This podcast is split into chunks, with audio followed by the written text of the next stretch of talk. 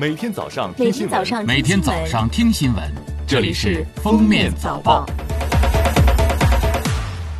各位听友，早上好！今天是二零二零年一月十一日，星期六，欢迎大家收听今天的《封面早报》。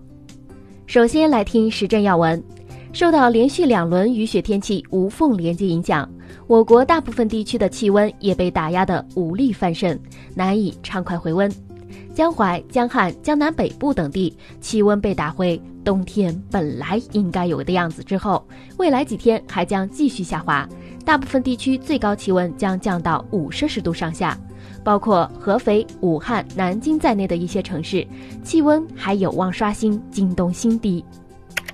一月十日上午，二零一九年度国家科学技术奖励大会隆重召开。该奖自一九九九年开始，每年获奖者不超过两名。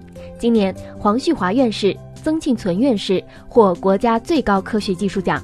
他们一个是中国第一代核潜艇总设计师，一个是国际数值天气预报的奠基人之一。一月十日，湖南省高级人民法院对杜少平等人故意杀人案及其恶势力犯罪集团案件进行二审宣判，依法裁定驳回杜少平、罗光忠等八名被告人的上诉，全案维持原判，核准对罗光忠的死缓判决，对杜少平的死刑判决依法报请最高人民法院核准。最高法、最高检、公安部联合印发。关于依法惩治袭警违法犯罪行为的指导意见，其中规定，间接对民警人身进行攻击的行为均属暴力袭警行为，将依照刑法从重处罚。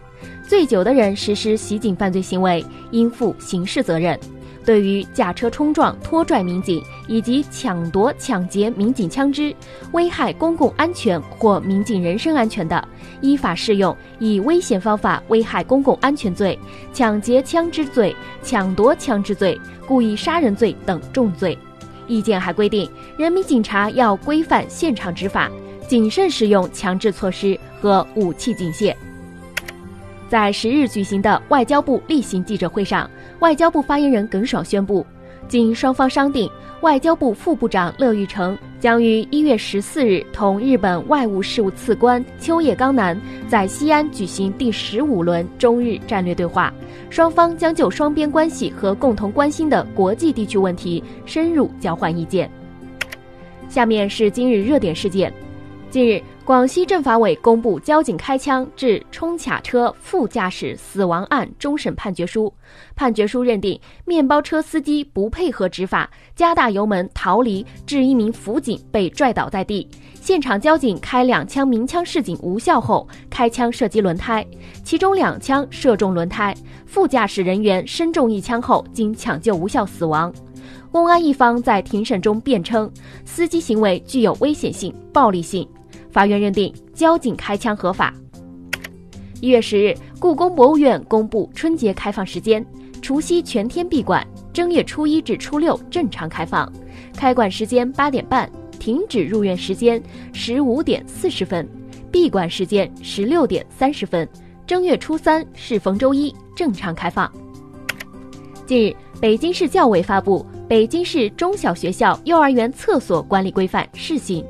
规定，校园里厕所每天至少打扫三次，每节课的课间十分钟后，应根据学生使用情况对厕所进行一次临时保洁。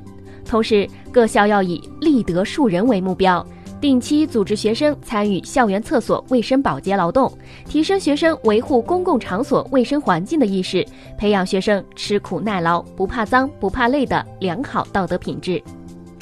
近日。一段大连黑导游逼游客掏钱拒退还的视频热传。视频显示，某旅行团在大连游玩，有游客不玩自费项目，遭黑导游冷落排挤后离团。导游还以吃饭为由，诱骗游客多交钱并拒退还。大连市文化和旅游局通报称，涉事导游孙某为无证导游，被拘十日。十日，朱丹工作室发布声明。称朱丹在公开活动中的几次口误事件引发社会诸多关注，在此致以诚挚的歉意。声明同时称，对于个别营销号借机发挥、断章取义、恶意解读、散布大量不实信息等行为，工作室已委托律师依法取证，并保留追诉权利。全球移动通讯系统协会信息组织近日发布报告《设备的未来》。报告显示，全世界四分之三的手机在中国生产。此外，中国消费者数量越来越多，全球约百分之三十的智能手机在中国市场销售。最后来听国际要闻，连日来，有关各方对乌克兰客机在伊朗坠毁原因众说纷纭。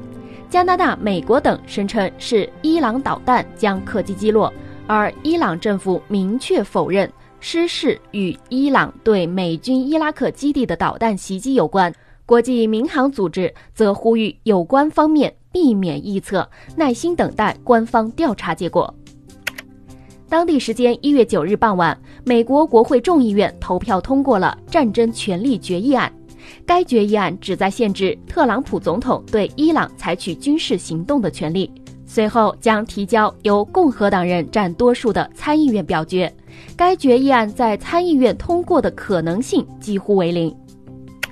经过三天辩论并否决一系列修正案后，北京时间十日凌晨，英国议会下院以三百三十票赞成、二百三十一票反对的表决结果。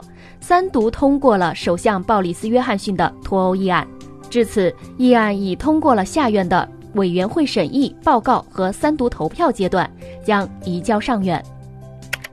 黎巴嫩检方当地时间九日对日产汽车公司前董事长卡洛斯·戈恩进行传讯后，对他发出旅行禁令，禁止他离开黎巴嫩。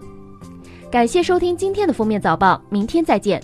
本节目由喜马拉雅和封面新闻联合播出。